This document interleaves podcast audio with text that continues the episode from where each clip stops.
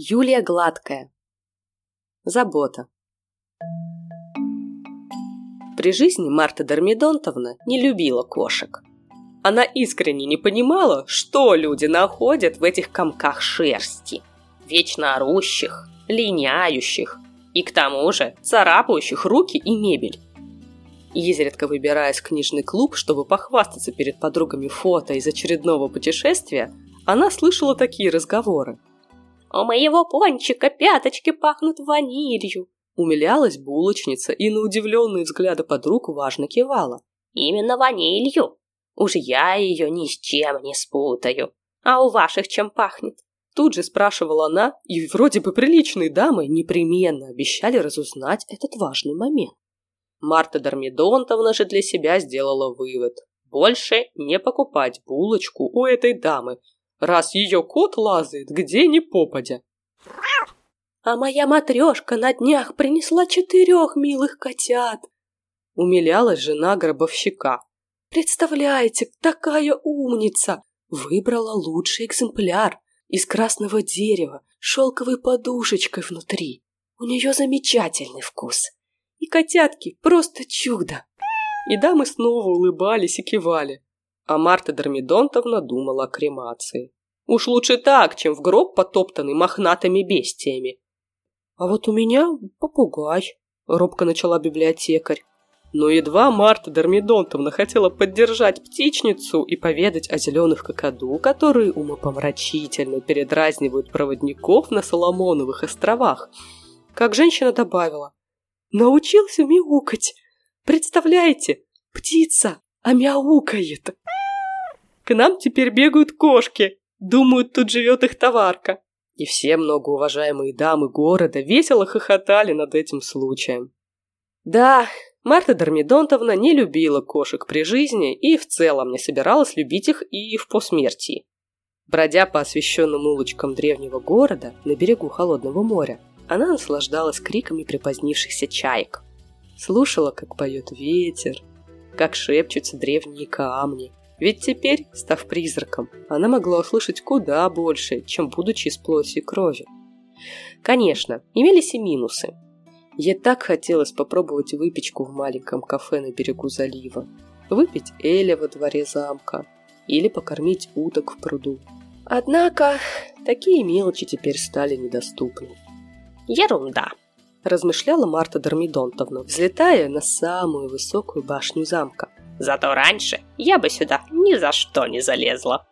Облокотившись на перила, призрачная леди с упоением глядела на спящий городок. Однако ее покой оказался нарушен. «Кис-кис-кис-кис-кис!» Марта недовольно огляделась, мол, что еще за кис-кис? «Кис-кис-кис-кис-кис!»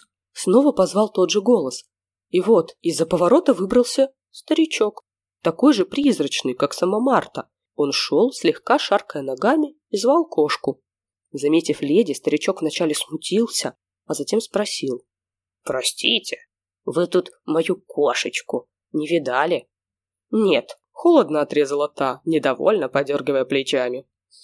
«Ах, как жаль, как жаль!» — заухал незнакомец. «Убежала, глупая, а ведь скоро полночь». «Что с того?» — отмахнулась Марта Дормидонтовна. Кошки, насколько я помню, ночные звери. Вот пусть и бегают. Ага, старичок прищурился. Так вы поди приезжая. Да, и что? С вызовом спросила Марта. Этот разговор начинал ей надоедать. Да ничего, конечно, согласился собеседник. Вас тут таких много. Кто при жизни не нагулялся и теперь место себе ищет. Бесхозный, так сказать. Ой, Сами-то вы сильно хозяйственный. Марта вспылила. Старик портил ей прекрасную ночь не только своим появлением, но и неприемлемым разговором. «Я местный», — просто сказал дед. «Аверьяныч я». Он подождал, надеясь на ответ. Но Марта решила молчать. Может, скорее уйдет? «Да, вот, Аверьяныч», — повторил старичок, как бы напоминая о себе. «Всю жизнь тут прожил. В замке этом смотрителем работал. А после — сторожем ночным. Кошечек кормил. Их тут много, и все ласковые. «Сдались вам эти кошки!» Не выдержала Марта и уже шагнула вперед, чтобы улететь, однако собеседник ее остановил. «Вы постойте спускаться-то. Там сейчас неспокойно», — предупредил он. «Где?» — не поняла Марта. «Там». Аверьяныч ткнул кургузом пальцем вниз. «И что же там это кого?» — съязвила леди. «Крысы», — прямо признался старик. «Вы же призрак. Так чего же вам бояться мышиного отребья?» Марта расхохоталась. «Я даже при жизни их не боялась. А уж теперь...» «А теперь стоит», — перебил ее смотритель. «Эти крысы непростые.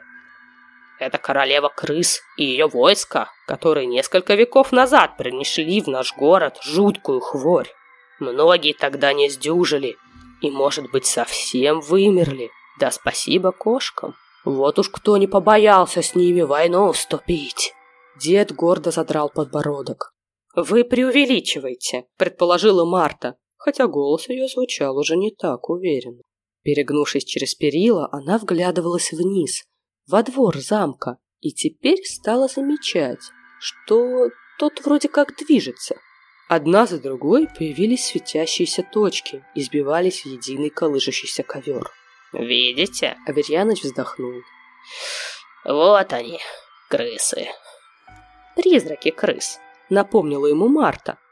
Однако и она почувствовала неприятный холодок. «Теперь призраки», Легко согласился старичок. Однако, раз они не живые, ну, как мы с вами, то людям больше не страшны, а вот нам, привидениям... Что? Почему-то шепотом спросила Марта. Очень, так же тихо добавила Верьяныч. И уж поверьте, тут без кошек никак. А кошки у вас какие? Заинтересовалась Марта. Разные. Смотритель обрадовался проявленному интересу. И породистые есть, и двортерьеры, и умные, и ротозейки. Но главное, что они все готовы защищать призрачный город от призрачных крыс. «Да что вы говорите?» – удивилась Марта. Старик промолчал, но кивнул так важно, что она поняла. Тут все серьезно. «Знаете», – решила вдруг леди, – «я, пожалуй, пойду». «Куда же это?» – растерялся старичок. Куда-нибудь подальше от ваших крыс и котов. Марта постаралась, чтобы ответ звучал не столь жестко, однако он все же обидел смотрителя. «Эх вы, туристы!» Только и вздохнул Аверьяныч и, повернувшись к Марте спиной, побрел прочь, вновь зазывая своих кошек. Марта Дармидонтовна проводила нового знакомого взглядом, еще раз глянула на мышиное войско и, усмехнувшись, соскользнула с башни. Да, всю жизнь она считала себя очень храброй женщиной. Она лазила по горам и глядела на извержение вулкана. Она купалась среди акул и сплавлялась по крокодиловой реке. Она... Да, она много чего делала, чтобы те важные городские дамы, любящие своих хвостатых друзей, отродясь, не сделали бы даже во сне. Может, поэтому все они в свое время стали прахом, а она так и не обрела покой. Вначале запертая в своем доме и боявшаяся одиночества. Теперь, когда дома ее ждал зажженный фонарь, а она была уверена, что Маришка не забудет об обещании, Марте хотелось еще раз увидеть весь мир. Увидеть, обнять. А уж потом она решит, куда двигаться дальше. С такими мыслями она добралась до улочки, ведущей к порту, и не спеша пошла по ней прогулочным шагом. Воздух пах водорослями и ночной прохладой. Вдалеке гудели неспящие погрузочные краны. Здания светились, выдавая Марте свой первоначальный облик. Да уж, призрачный город – это совсем не то же, что реальный. Вот, скажем, для людей этот дом разбомбили и построили на его месте нелепую пятиэтажку, а призраки видят его таким, каким он был. Красивым, с узкими окошками и покатой крышей.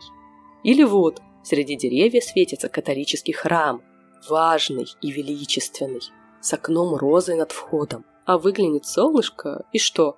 Торчат обугленные стены, да прилеплен плакат, обещающий, что однажды храм восстановят. Вот так, разглядывая город и размышляя о разности бытия, Марта не заметила скользящие вдоль улиц огоньки – Когда она опомнилась, оказалось уже слишком поздно. Призрачные крысы заперли ее в узком переулке. Окружили, ощерились. Их глазки налились тьмой, а лапки готовы были схватить жертву. «Фу!» – возмутилась Марта. «Пошли прочь, твари!» Однако крысы не реагировали на ее крики. Медленно и торжественно они начали сужать круг, готовясь напасть. Однако Марта Дормидонтовна не желала сдаваться. «Улечу», — решила она, и, оттолкнувшись легко, как осенний лист, взмыла вверх к плоской сияющей луне. Увы, и крысы знали этот трюк, а потому взмыли следом. И вот уже Марте некуда деться. Со всех сторон пищат в предвкушении добычи грызуны. Женщина заметалась, стараясь вырваться из окружения. И тогда крысы перешли в атаку. Марта Дормидонтовна только и успела что вскрикнуть, когда первая крупная призрачная зверюга ринулась вперед. Вот в этот момент, когда Марта уже почти попрощалась с бытием, она услышала самый замечательный звук на свете. Издали клич призрачные кошки, атакуя крысиное войско. «Атакуй их, милые!» Подбадривал хвостатых Аверьяныч, отбиваясь от грызунов палкой. И кошки воевали. Они сражались за Марту Дормидонтов, как за свою хозяйку. Все смешалось в воздухе. Когти, хвосты, лапки. Чуя, что проигрывает, королева крыс пронзительно пискнула, и вся рать в одно мгновение обрызнула в рассыпную словно зажегся бенгальский огонь. Прогорел и погас. «Вы как там? Живы?» Смотритель спешил к леди, и рядом с ним бежали его пушистые воительницы. «Кажется, да», — призналась Марта дрожащим голосом. Она осторожно приземлилась на землю и, присев на призрачную скамейку, приложила руки к груди. «Вы меня спасли!» – прошептала она, все еще не в силах прийти в себя от пережитого шока. «Это не я», — отмахнулся Аверьяныч. «Это кошки. Гляньте, какие умницы. Знают, что про них говорю». Марта Дормидонтовна при жизни не любила кошек. Не понимала всех этих милостей и тисканья мохнатых на руках. Но сейчас она с превеликой нежностью и благодарностью гладила призрачных котеек и чувствовала, как те урчат всеми искрами своей души. Рассвет Марта Дормидонтовна и Аверьяныч встречали вместе. Устроились у старого маяка и глядели, как солнечный диск выползает из холодных вод. Кошки лежали рядом, такие независимые и такие заботливые. И Марта Дормидонтовна нет-нет, а протягивала руку, чтобы погладить одну из рода Фелис. «Вы, если надумаете, еще пролетайте», — предложил Аверьяныч. «Я вам такие места покажу, а уж с какими людьми познакомлю, Тут у нас даже один князь имеется. Правда, не очень общительный, все больше в кабинете своем отсиживается и кошечек моих не уважает. Он просто не понимает, какие они хорошие, утешила Верьяныч Марта Дормидонтовна. И знаете, я, пожалуй, еще загляну к вам в гости. На обратном пути домой. Буду рад, закивал старичок и слегка подмигнул Марте перед тем, как растаять под первыми лучами зари. Марта Дормидонтовна хихикнула, как в молодости. И тоже исчезла. Исчезла, обнимая одну из мурлык. Потому что так важно, когда ты не один, особенно для тех, кто за гранью.